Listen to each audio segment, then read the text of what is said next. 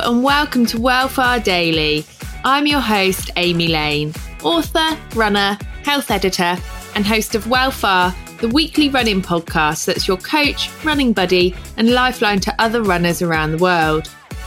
WellFar Daily is a series of short tips, tricks, and ideas taken from the longer show that you can use to improve your running while going about your day. Remember, you can listen to the full-length episodes of WellFar wherever you listen to podcasts. And my book, I Can Run, is available in audio form and is great company on wet winter slogs. What watch do you wear when you're not testing all the watches? Or are you always testing watches so you don't have a one go-to watch?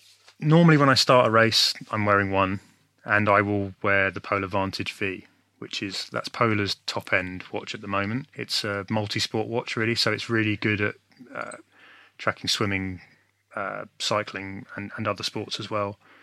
But I like it mainly because it's got some really, really nice recovery features and and features that assess your the impact of your training. Okay. So if I do a, a run, it will tell me immediately afterwards what effect that run has had on on my fitness, so whether or not I've managed to improve my aerobic fitness, whether I've improved my threshold.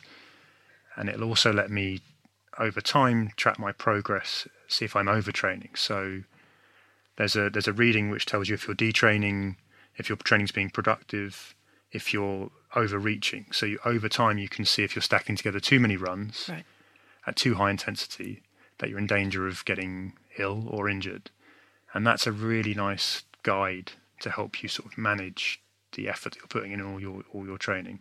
It's funny, isn't it? Because I always used to think that you got fitter during the workouts. Yeah. But actually you get fitter during recovery. Yeah.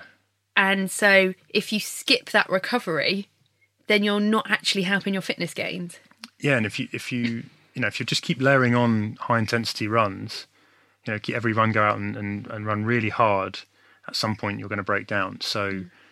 this helps you see those mo- actually when those moments are when you might want to ease off, push, uh, you know, drop back a little bit, maybe even take a rest day or switch up a run that might be planned, a hard run for an easy run. And then it will monitor that, and it will monitor the effect of that after you've done it. And it will tell you, okay, now you're back in the green zone, so tomorrow you can you can push a bit harder again. For more running tips, you can listen to the episodes in full over on WellFar, the running podcast, and it's right here on Spotify. And if you're after a running buddy during these isolating times, then follow, support and chat to other runners on Instagram using the hashtag WellFar. Thanks all, and I'll see you all tomorrow for another WellFar Daily.